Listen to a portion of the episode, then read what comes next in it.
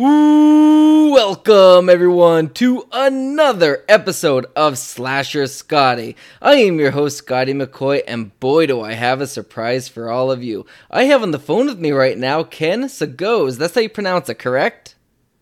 Uh, say. What you say matters, but what can say goes. Sounds great. I like that. And he played Kincaid in both A Nightmare on Elm Street 3, The Dream Warriors, and A Nightmare on Elm Street 4, The Dream Master. Hey, Ken, how are you doing? I'm doing well. I'm doing well. Thank you for wanting me on your show. I'm, uh, you know, it's been a long time coming. We've been trying to make this happen for a, week- a month, really. Absolutely. It's been been at least a month, maybe two at the most, maybe a little longer. Who knows? so I'm glad we can make this happen. So the first question I got for you is, uh, how did you get your start into acting? I actually got my start into acting back in the day when I was a security guard at Universal Studios, and Nice. I, I couldn't afford to take classes. So by working at Universal Studios, I got a chance to um, look at professional actors and meet some of the great legends of yesterday. And so my first job was with Jonathan Winters, a, a, a legendary old comic that you know was like the, that Robin Williams admired, and it was um, in a movie called Say Yes and I got it from doing a acting showcase, and the producers saw me, and they gave me my break, gave me my helped me get my SAG card, and I was a professional after that. That is awesome. That's really cool.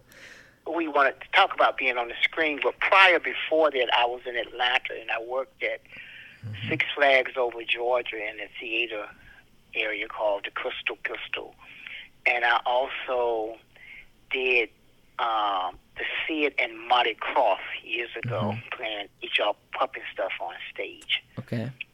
So Awesome, awesome. That's really cool. So I know when uh, we were we were you know officially confirming you know today we were talking and uh, you mentioned that you are part of a uh, short film. Um, it is called uh, The Secret Weapon. Yesterday is today. Um, so do you want to tell us a little bit about that and its crowdfunding? yes, it's uh, crowdfunding. The reason this uh, this short is so special because it's about children, and it's about children who taken a stand back in 1963 to mm-hmm. make this movement come to life. And they had to go head to head with a one of the most ruthless racist bigots of the time, which was called Bull Connor. Look him up. Okay. Bull Connor. Absolutely. And he was Freddy Krueger to those kids. Hmm. I mean, he put four year old kids in the hog pen That's insane. and they stood up against him.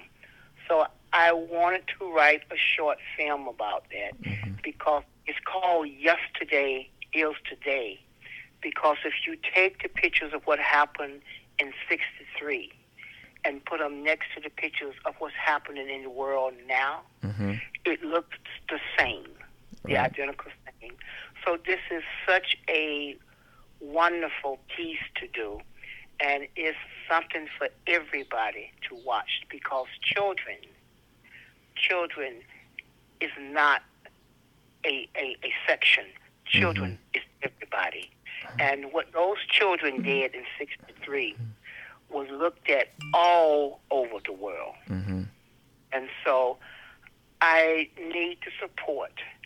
And I have some wonderful perks that I'm signing autographs. I've never done this before.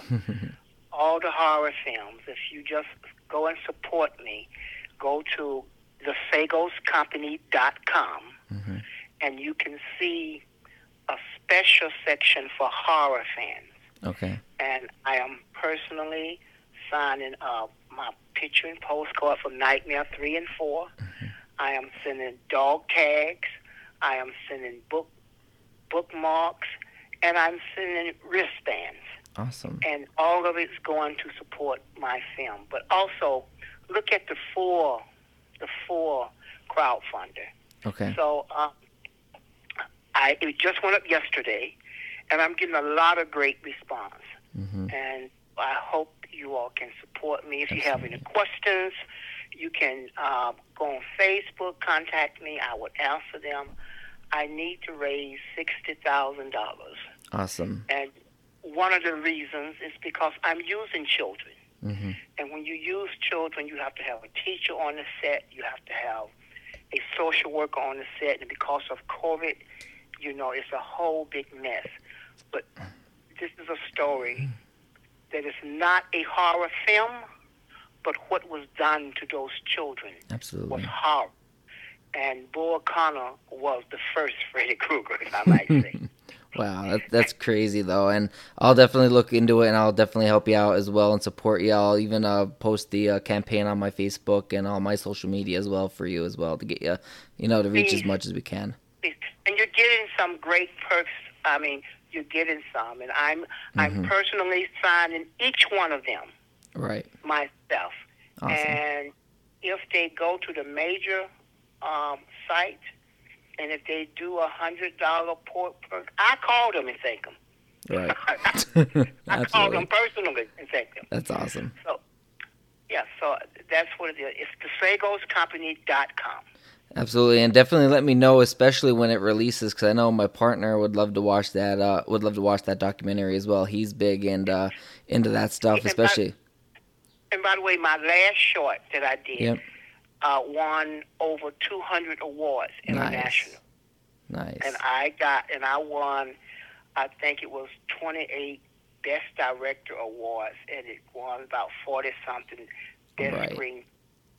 So, um, uh, you're, you're, you're, it's a great investment, and it's going to be in good hands. Absolutely, and I mean, there is no better hands than you know of somebody of your stature. You know, you're an actor. You know, you're in the public eye as well, and you're respectable. You're respected. You know what I mean? Like, it's not like it's some unknown person looking to raise funds. You know what I mean? Just for to make a movie, and they don't do nothing with it. This is gonna go somewhere, and this is gonna, you know, basically bring awareness to something that should be, you know, brought, you know, brought to attention. Bring awareness. What most people don't know is that it was children that gave the power back to the civil rights movement. Mm-hmm. That bill that was passed in uh, the civil rights bill that was passed in 1964, it was children that gave the momentum back to that. Absolutely. It wasn't adults. It was children Mm-hmm. as young as four years old that took to the streets. This man put kids in the jail Hmm. at four years old. Crazy. And I highlight that in this short film. It's going to be a wonderful, moving short film, right. and you're going to see. So you you get a chance to see some horror, Right. not a different type of horror. Absolutely, but it's it's definitely something like you like we all said. It should be a it's something that you know bring awareness to it, and definitely uh, for everybody listening. Uh, I mean, if there's say a million people listening to this right now, like once I post this and everything, there's a million people listening. If you ever if each of you only donated a dollar, that would be a million dollars raised. Yes, because I need a minimum of sixty thousand Right. to even begin to do this right. Absolutely. And let me say, I have sixty thousand up there, and let, let me say that, and it's a crowdfunder. So, if I raise the sixty thousand, by the time they keep, they take their mm-hmm. percentage out and everything, I won't get that. Right. So, if but the, the perks are just wonderful, yes. and you know, if you just just look at them, they're just wonderful Absolutely. and colorful, and going to be signed by me. Now, you went to see me in a um, a convention, and you want me to sign all the stuff that you get. It will be clearly about 150 to 175 dollars. Nice, nice. So- That's awesome. That's great. So definitely, uh, yeah, definitely keep me updated on that as well, and uh, I'll also post when, like, you know, the progress of it. Of course, the Indiegogo. Um, I'll post about when it is released. So definitely keep me updated on that, and I'll make sure that we get the word out. Yes, I'm yes. I'm so pleased if you can support. Yep. Just go on and just you can donate and give five dollars, or whatever. And Exactly. like you said, if a million people just gave me a dollar, I Mhm. can make this short film highly respectful. And Absolutely. I'm also it's going to be entered into the Academy Award short film category. Going to be on Nice. uh, Filmways, so it can be seen all over the world. But I really need your help and support. Perfect. Def- definitely. Uh, we'll definitely do what we can to make that happen as well. So, not a problem. So, going now right into Nightmare on Elm Street, we'll start off with uh, the first film that you were in, obviously, uh, 3 Dream Warriors. So, what was your audition like for A Nightmare on Elm Street 3 The Dream Warriors? Oh man, Scotty, it, it was funny because you see, I had never seen Nightmare on Elm Street. I did not know what it was. I was a Southern guy that just came to Hollywood a few, you know, a few Mhm. years, and what they was asking for in the breakdowns. Now, for those who don't know what the breakdowns are, is that it's where the casting directors would send out uh, uh, messages to all the agents and managers telling this is what we're looking for. This is the type of character that we're looking for.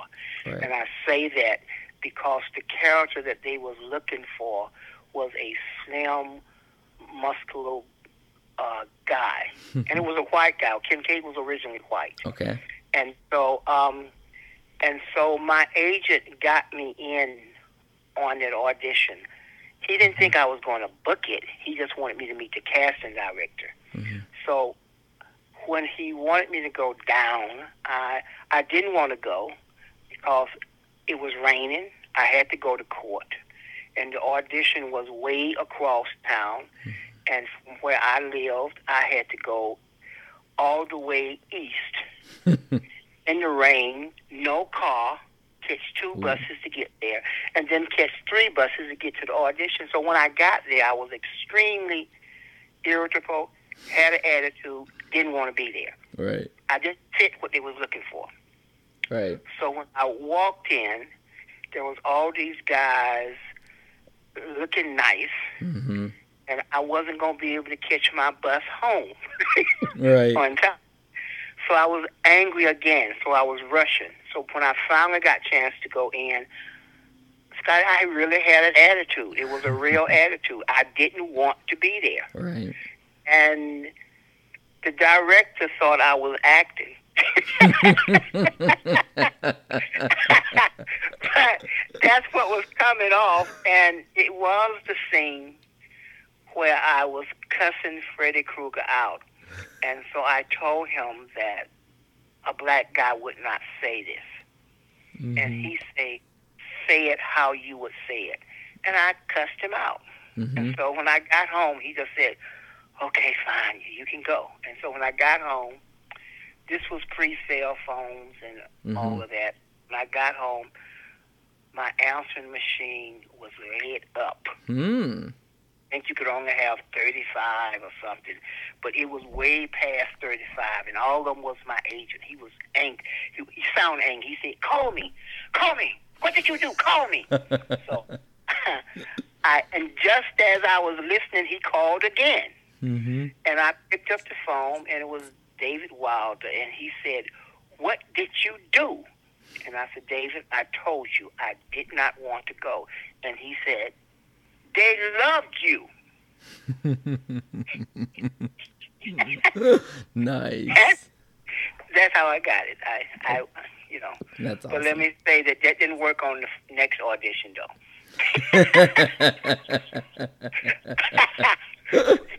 You have to pick the auditions. Yeah. Yeah, it seems that way, but that definitely worked this time. And hey, I mean, you became, you know, an icon, obviously, in in horror and slasher. I mean, Kincaid is one of them characters that you just can't forget. You know what I mean? He's just, uh, he's an amazing character, and I mean, he had definitely his dream power of super strength was really cool as well. And also, I, I, um, I, I always say, but most people don't, still don't know, um, that Kincaid, as a black actor, was the first African American Nice. to ever survive a major international horror film and return to a sequel. And it's funny you So- mentioned that because I have that as one of my questions. Yes. Yes. I can't wait to talk about that. I- But you see, I had no clue right. the magnitude of what this character represented. Yep. This Definitely. character did not represent a, a a black race. It represented a minority race. It Mhm. represented um, anyone who didn't have courage. Yep. It represented anyone who was pushed in the corner and had nowhere to go but to fight back. Right. It represented. It wasn't a black thing. It was just a. I was just a black actor playing this role Right. and um, so people don't look at Kincaid as a black actor. They look at Kincaid as a character who had no choice but to fight back, and he was going to give his all.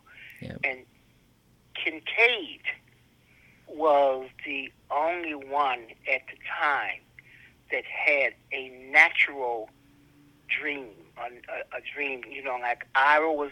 They all they had mm-hmm. magic. They had certain things, but Yep. Kincaid's dream was reachable Mm-hmm.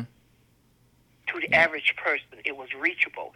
Kincaid had strength, and he had strength with his mouth. He Yeah. could talk back to Freddy Krueger just as bad as Freddy Krueger could talk back to him. Absolutely. So, Definitely. So, what was the best part about filming A Nightmare on Elm Street 3 Dream Warriors, and what is the worst? oh, the best part was the check. But uh, oh, that's great. That's a great answer. I love that. uh, I, I think the best part was, you know, it was. Um, I got a chance to work with a lot of young talent like myself. We was right. young. We, we we became friends, and what Chuck Russell did, hmm which I think was brilliant, he he got us together. hmm He had a couple of get-togethers with the kids before we stepped foot on the set. Right. And the first thing that we filmed was in the hospital. hmm It was that scene where I met, which I think is the, a great big brother to me at the time, and it was Lawrence, Laurence Fishburne, hmm who took me to the side and taught me how to do physical acting. Nice. And um, but that was the first thing that we filmed, so that helped because we truly cared about each other hmm in that room. That was the room where I said, "F you, you set out." That was that part. That's what we filmed, Nice. and it was because we had gotten to know each other as friends, hmm and we didn't just come and meet that day and became actors. Right. We was friends, awesome. acquaintances that met that day and looked out for each other. Nice. and and then Nancy walked in, and we had not met mm-hmm. Nancy Heather Langenkamp. Yeah. So when she walked in, there was some truth, some honest truth, some original truth to that moment, hmm Nice. and and I think that had a lot to do with this the scene, and that was that was one of my favorite moments. Really, it was one of my. It was a teachable moment. It was a get together moment, and it was the first time I had to perform like in a group like that. hmm Yeah. Absolutely. So, what about the worst? Was there any worst parts? The worst, Yeah. the last day when I wasn't gonna be working anymore. So. Good Uh, point. you know, I, I I can't think anything that was worse. You know, I because I was a young man that was also trying, still working as a writer. right. So I was working on a couple of screenplays that I was trying to get out. So whenever I wasn't filming, hmm I went to my dressing room and I would write, and I was like doing my little marketing stuff. Nice. So, uh, if you're alluding to that it was some friction on the set, if it was, I never drove down that road because I never saw. So, Right. and that is the honest truth. Now, I saw some things that as I look back, that maybe that what was going on, but I was too wrapped up in trying to right. be focused because I was trying to give my best because my best now will help me for my best in the next project. Absolutely. Absolutely. So, what was it like working with uh, Robert Englund? Robert Englund, how I explain Robert Englund, because if you listen to Robert Mhm. for 10 minutes, because he has a wealth of knowledge, Mhm. a trained Shakespearean actor who has studied and worked with the great Laurence Olivier and all of those. If you listen to him talk about his history and his journey in life for 10 minutes, you would feel like you have sat down mm-hmm. at a Harvard speech class Wow. and learned a wealth of knowledge. Nice. I've never been around Robert Englund to this day. Right. I've never been around him and listened to him and did not learn something at my old ass now. But but he the Robert Englund sitting in the dressing room listening to him talk because he was a giving man, he was an energetic man, he was a man of life mhm. to hear him talk in that seat and putting on that makeup. And mind you, when I went to makeup, Mhm. Robert Englund had been in that makeup chair at least three hours prior to my coming to get my 15 minutes. Wow. But he still had a glow. Right. But God, when he Hmm. stepped on that set, it was not Robert Englund. I think that's why we could experience the acting with Freddy Krueger so well Yeah. because he was not Robert Englund. And that's why I think there's some wonderful actors out there that can do Freddy Krueger. Mhm. But there would never, ever be another Robert Englund. Absolutely. Absolutely. And like even like I I can c- watch to an extent the 2010 reboot of A Nightmare on Elm Street, but I can't I mean Jackie Earle Haley did a good job as Freddy Krueger for what they were going for in that. But to me, Robert Englund is is, is the ultimate Freddy Krueger, you know what I mean? Like you, you, can't. I mean, I just I don't know. It's hard to explain. It's just I love Robert Englund, and he's such a brilliant mind, and he is a brilliant actor. And I've interviewed a few people from A Nightmare on Elm Street, and they all had praise for him and how brilliant of an actor he is, and like just him performing the role of Freddy Krueger was perfection. Yes, I don't believe. I, I I don't believe he have gotten his choice role yet. Right. You know, Yep. uh, Robert Englund. If he get another great role that's completely on the other side of Mhm. Freddy Krueger, you know, he's just a phenomenal actor to me. He's Yep. one that you, you know there there are actors that you can watch and learn Mm-hmm. how to be better. There are actors you can watch and learn and enjoy. Mhm. There are actors you can watch and and appreciate. But Robert is one of those you can watch, appreciate, educate, and learn. Absolutely. And. I'm I'm not blowing smoke at the man. I'm just telling you how I see it.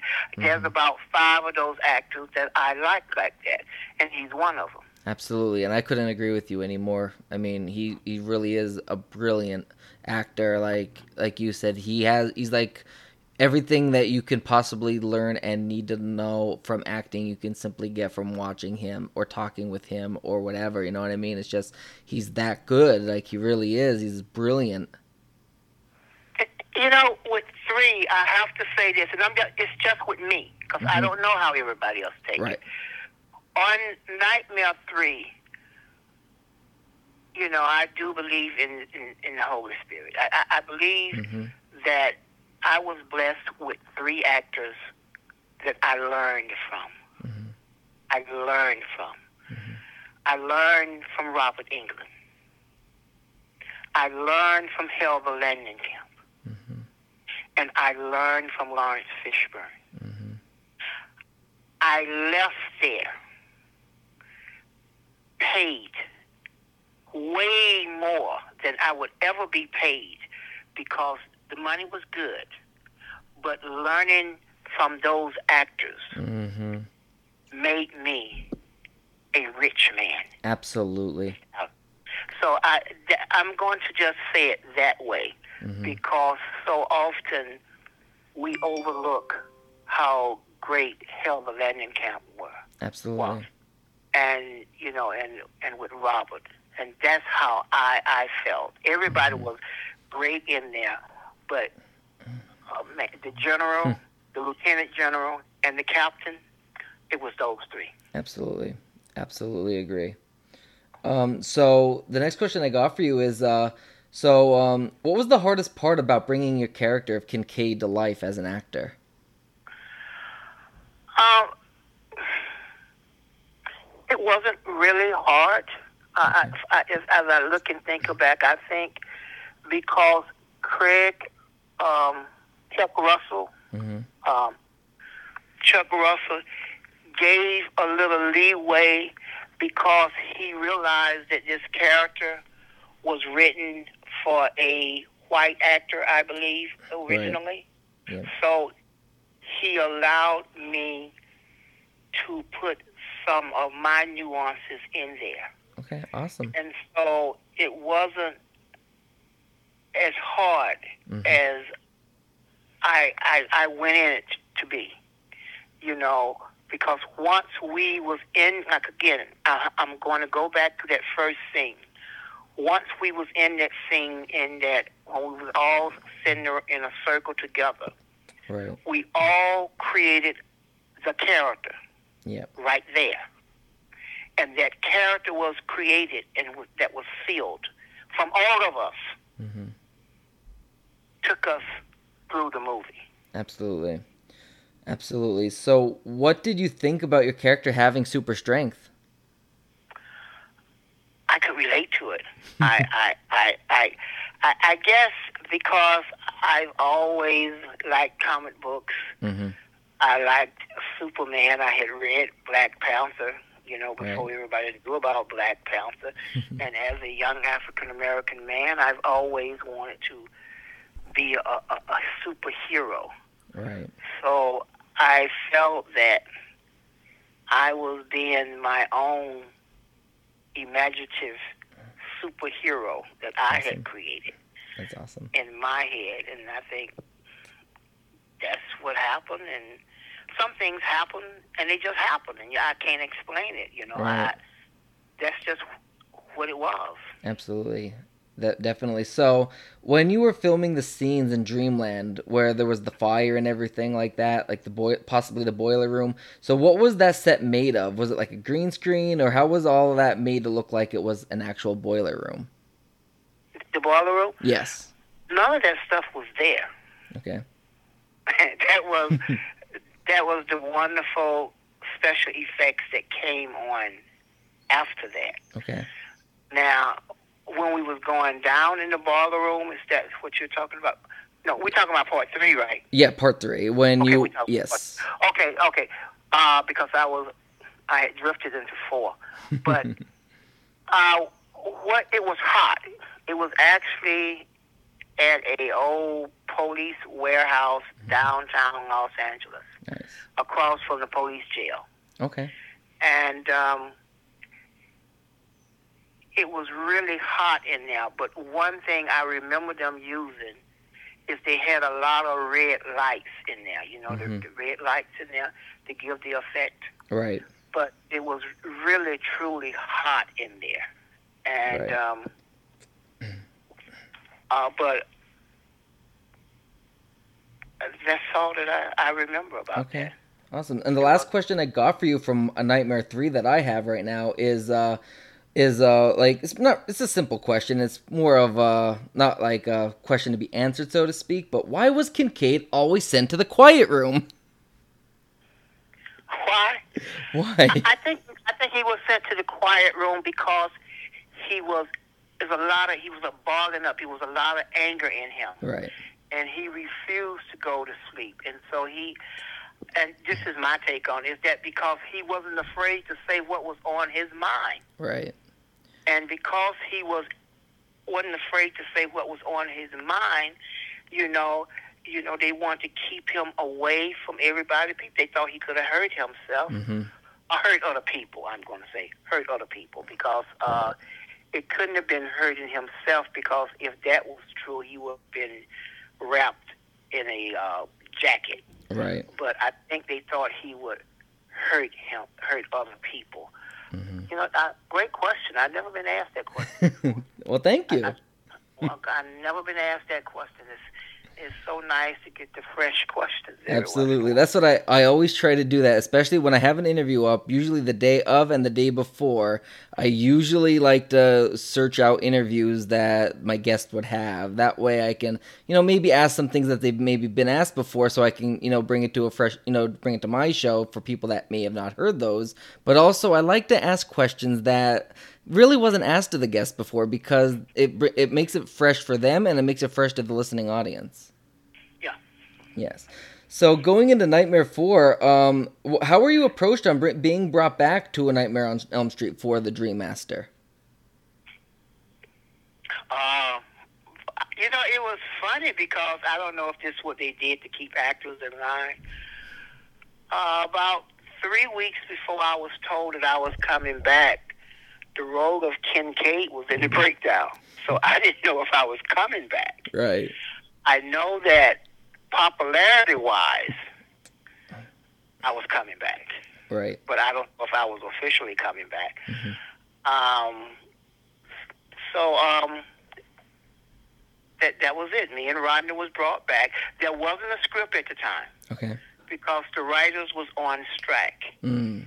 So when we met with Renny uh, Highland, Highland, to the director to um, talk to him, he just talked with us, and Right. they gave us a um, what a breakdown of what was going to happen. Okay. I think the reason it took so long, they was trying to bring Patricia Arquette back, Right. and they couldn't come to a medium bring her back. I have no idea why she didn't come back. Mm-hmm. Uh, we have not ever talked about that. Mm-hmm. But um, I think if she had come back, I probably would have lived longer in this, the movie. Right. Because, but because she didn't come back, they wanted to at least get rid of the old um, students Right. and move on to the new ones. So it made sense that Rodney and myself and Tuesday Knight, who by the way played a wonderful Kristen, she made it her own. Yep. Um, Agreed. she was first one to greet Rodney now on the set. She just Nice. another flower. I'm going to say just another flower. Nice. And um, that was it. I mean, I have nothing to say. That we we came on, we did our due, and we passed it on to um, the new crew, and That's that's, awesome. what happened. And we was determined that we was going to do it and make it hard for the new crew by giving a better performance than we did before. That's Absolutely. the, on- that's the only thing that was there. Absolutely. So, what was the best part about filming Nightmare Four, and what was the worst? Same question as part three. Okay, the, the night, the, the night, the best part was the junkyard scene. Nice. The junkyard scene, uh, that was because you know it was just me, Mm-hmm. me, Robert, and the dog. Right. it, it was just me, and it was, and we filmed it, man. We filmed it like at night, uh, at nighttime. I mean, I had to be at, uh, they didn't film it like I had to be on set like around six o'clock at mm-hmm. evening, and we would be filming until like five o'clock in the morning. Nice. And so, and it was cold. Yeah. and it was actually a junkyard that they had really built for that. Nice. And it was, man, I keep saying it was cold. and um, now the worst part about it, and Robert could tell you, the scene where he killed me, Mhm. was the very last scene. Right. For some reason, that was a very emotional scene. Right. I often joke about it, but it was a very emotional scene because Robert had become the big brother to us. Right. Absolutely. and it was off the set, he was he was someone. I don't know about other sets. Let me say this: I don't know about other sets. I don't know about the other mm-hmm. horror family and everything like this. But what I know about Nightmare on Elm Street, hmm what I know about us kids on Nightmare on Elm Street, the Dream Warriors and the Dream Masters, what I truly know about us is that we are like family. Yeah.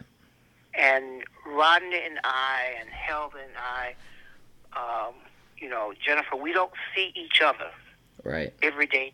Sometimes we don't see each other for years. hmm But when we do see each other, it's like we just saw each other yesterday. And I have some actor friends that are like that to me. Yeah. And that's the one thing that I love about my industry, part of the industry, is that I've made, I made, and I still have some wonderful friends. And the Nightmare on Elm Street, Yes. um, cast and crew, Mhm. or family. But I, something I have to say. Yeah. Go ahead. I know I'm talking. I have to say is that we are who we are, hmm as you call us, horror icons, Right. because of fans. Yep. And I appreciate the fans. Right. Absolutely. the horror fans, to me, are the most loyal group of fans in all of grouphood. Right. They're loyal. So I'm who I am because of you. And I, I, I, someone, and I say this because someone um, sent me a message the other day. hmm They was angry because I didn't get back in touch with them. And then I tell you, sometimes I get two or three hundred messages Mhm. a day, Right. and I don't get to everybody. Exactly. So I just want to be able to say this here. I, I, I do appreciate the fans. hmm I'm one of those appreciate the fans. And when I go to these con- these conventions, all my signatures goes toward an organization I started called the Giving Back Corporation, Nice. where I pay for kids' books when they go to college. That's awesome. As a matter of fact, the end of this week, I'm going to be giving out 10 scholarships uh, to college-bound students uh, That's across the United States. So it's not just in one area. Right. That's awesome. That's really cool. And and one thing I can say is that like me doing these interviews, like it started out and it is to this very day. I started doing interviews in 2016, 2017. I interviewed over 100 different celebrities, most of which are in the horror industry. I don't do this for money. I don't make a lot of money from this, if any at all. Like these literally go up to my YouTube and to the podcasting platforms, and I just do it because I am a fan of especially 80s horror and I started it and I do it to this day just as a fan and I do it to let all of the other fans enjoy the interviews. Like I am not the type of person to like like you know that is going to like be a journalist and try to get, you know, these type of uh, scandals or these like uh, is this is this person really mean on set or like or try to basically make uh, make uh, headlines. I do this because I enjoy it and I want the fans that subscribe to me on YouTube or listen to my podcast to actually be you know to enjoy these interviews as well. And I like I said I'm a fan. I've started this as a fan. I've grew up on these films and I interview them because I enjoy it. It's my hobby.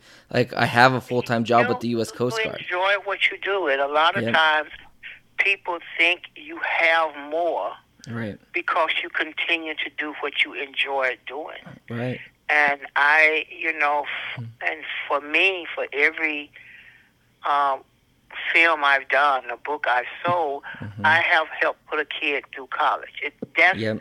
me. That's that's a legacy to me. Absolutely. And like I said, when this one fan felt that I disrespected him by not responding to him, Mhm. I will tell you it bothers me. Mhm. I don't know about anybody else because I I I enjoy having a heart.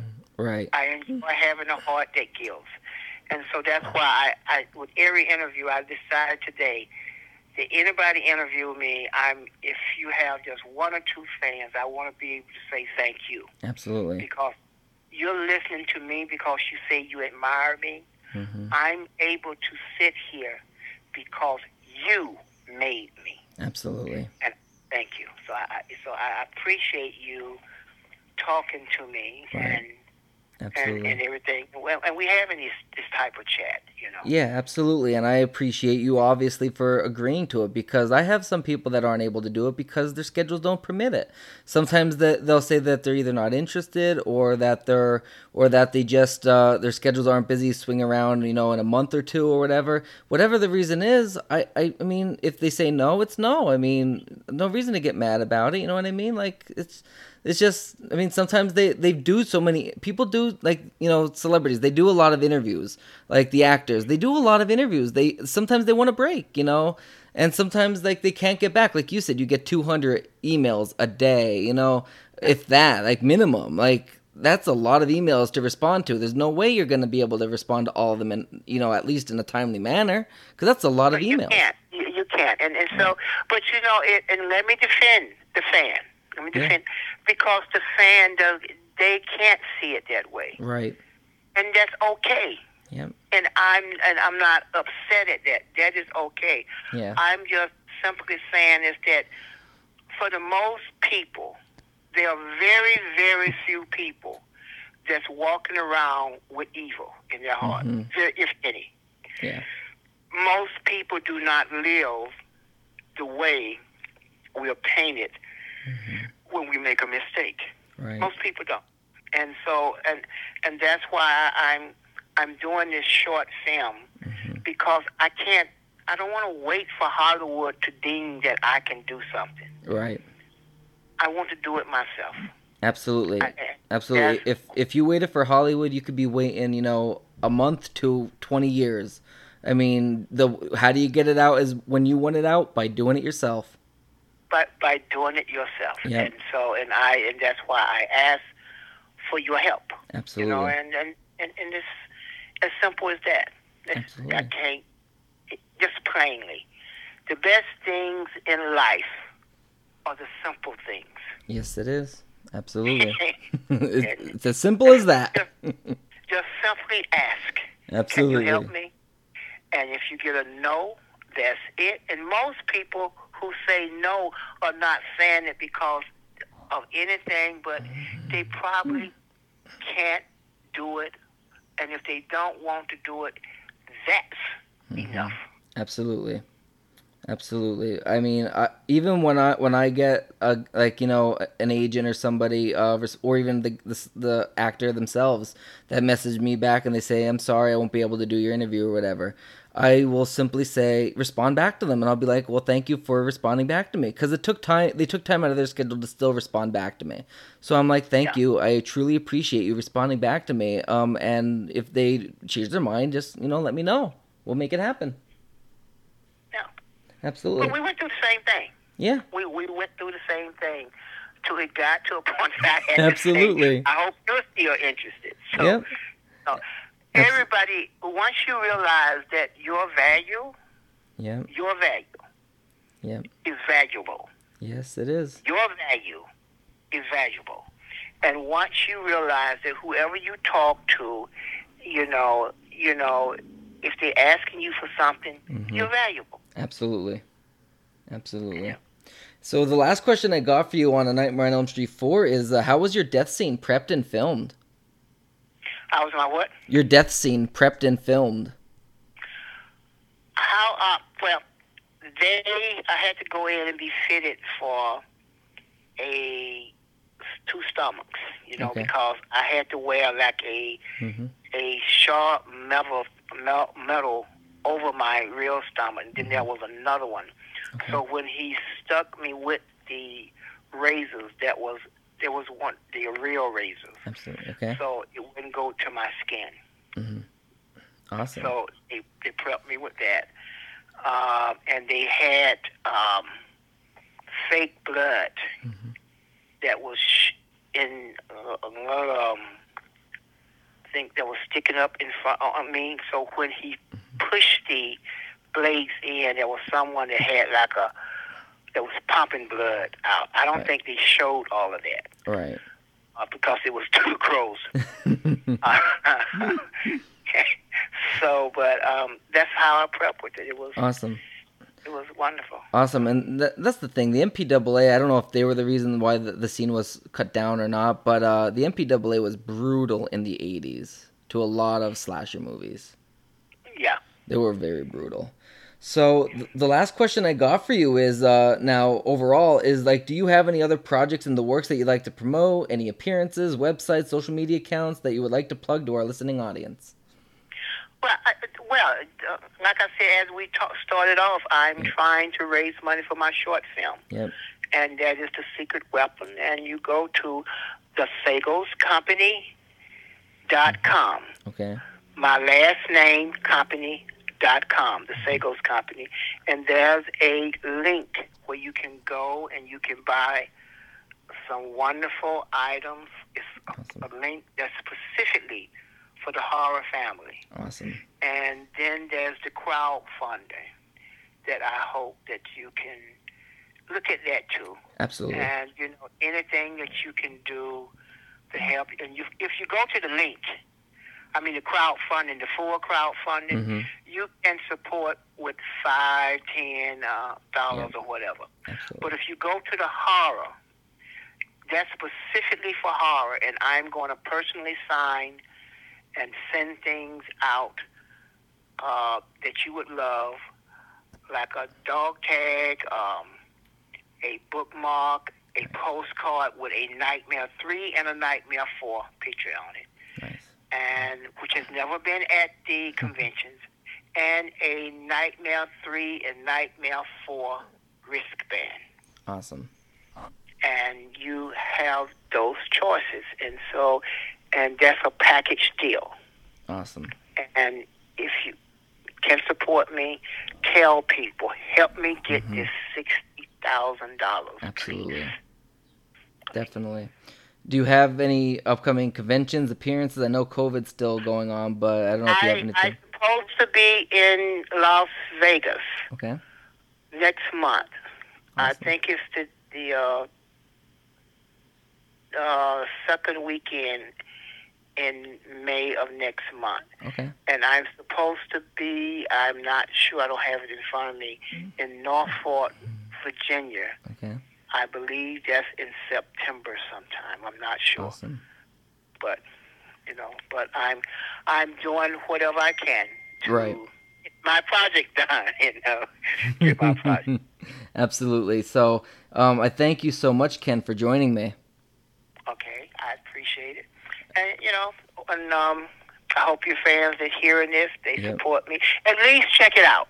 Absolutely. And like I said, I'll, I'll post the link all over my social media. I have a couple thousand followers on all on across all of my social media platforms, so I'll definitely uh, share that out and get the word out for you. And I thank you so much, man. Yep, I thank you too. I truly appreciate and it. let's come back and do this again when I finish the short. Absolutely, I would. I would be honored to do that. Okay, I All right. appreciate it. Yep. You have a good rest Thank of your you. day. Yep. Okay, Bye.